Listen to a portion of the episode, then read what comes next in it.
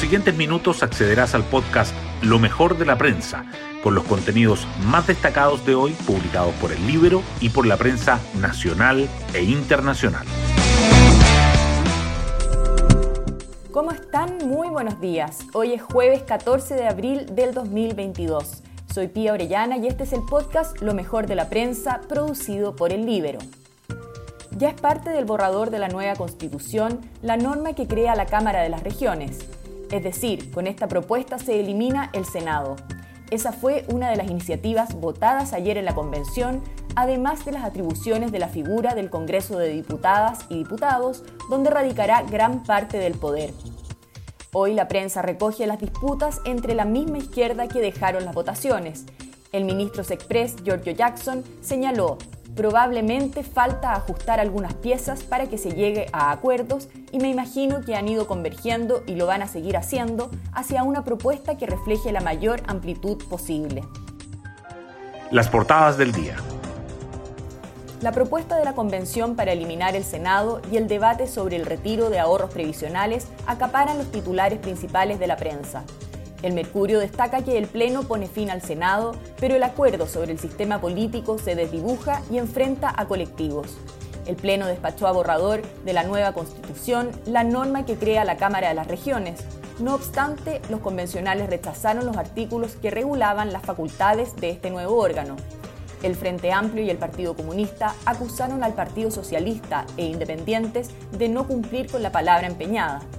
La tercera, por su parte, resalta que con esto se pone fin a 200 años del Senado. Y Diario Financiero subraya que el gobierno avanza con su proyecto de retiro, pero cuatro nuevas propuestas elevan la tensión.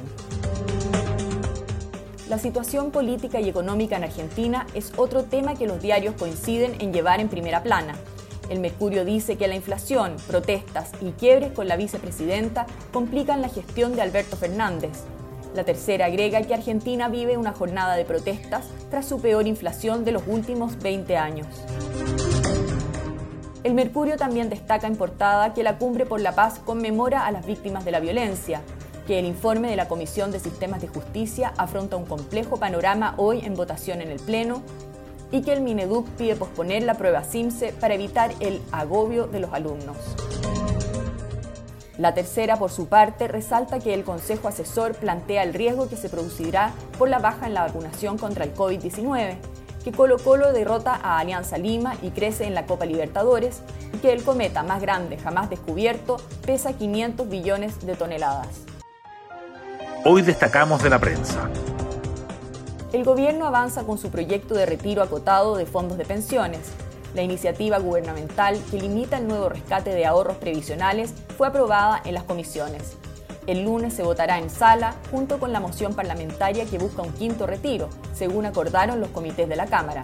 Sin embargo, diputados han presentado cuatro nuevas iniciativas, lo que eleva la tensión. La iniciativa gubernamental suma críticas de economistas, el Banco Central y las AFP, los expertos subrayan el impacto en pensiones futuras, además de que el proyecto puede sufrir cambios en el Congreso y terminar siendo más amplio de lo previsto por el Ejecutivo. La presidenta del ente emisor dice que jibariza el mercado de capitales, mientras las AFP alertan complejidades operativas. Desde Chile Vamos emplazaron al Ejecutivo a que promueva una reforma constitucional que garantice que los fondos son inexpropiables e inembargables. De lo contrario, podrían apoyar la iniciativa que ha sido promovida por la diputada Pamela Giles y resistida por la administración del presidente Gabriel Boric. Otras noticias. La Cumbre por la Paz recordó a las víctimas de la violencia en el sur con un minuto de silencio. El gobernador de la Araucanía, organizador del encuentro que ayer reunió Temuco a alcaldes y consejeros de la región, dijo que el conflicto en la macrozona sur no se trata de un problema político, es una crisis humanitaria. El delegado presidencial, Raúl Alart, representó al Ejecutivo. La ministra del Interior, Isquia Siches, dice que Migraciones dio los datos sobre el vuelo en reuniones de traspaso.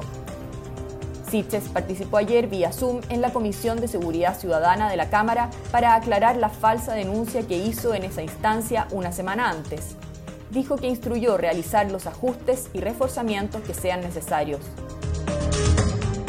La ministra de Relaciones Exteriores se distanció de las declaraciones del alcalde de Recoleta durante la visita al mandatario Nicolás Maduro en Caracas. Señaló que no representan al gobierno y que el presidente Boric ha sido bastante claro respecto de Venezuela. El Ministerio de Educación pide suspender el CIMSE este año y genera críticas. El ministro Marco Antonio Ávila dijo que se perdió comparabilidad y que los recursos para la prueba no fueron incluidos en el presupuesto de 2022. Expertos alertan por su parte que la suspensión hará que se pierda la opción de medir el impacto de la pandemia en el aprendizaje. Colo Colo suma su segunda victoria en Copa Libertadores. El cacique venció 2 a 1 a Alianza de Lima y suma 6 puntos en el grupo F, suficientes para compartir el liderazgo con River Plate de Argentina, su próximo rival, y entusiasmarse así con los octavos de final. Hasta aquí lo mejor de la prensa. Que tengan un muy buen día y un excelente fin de Semana Santo.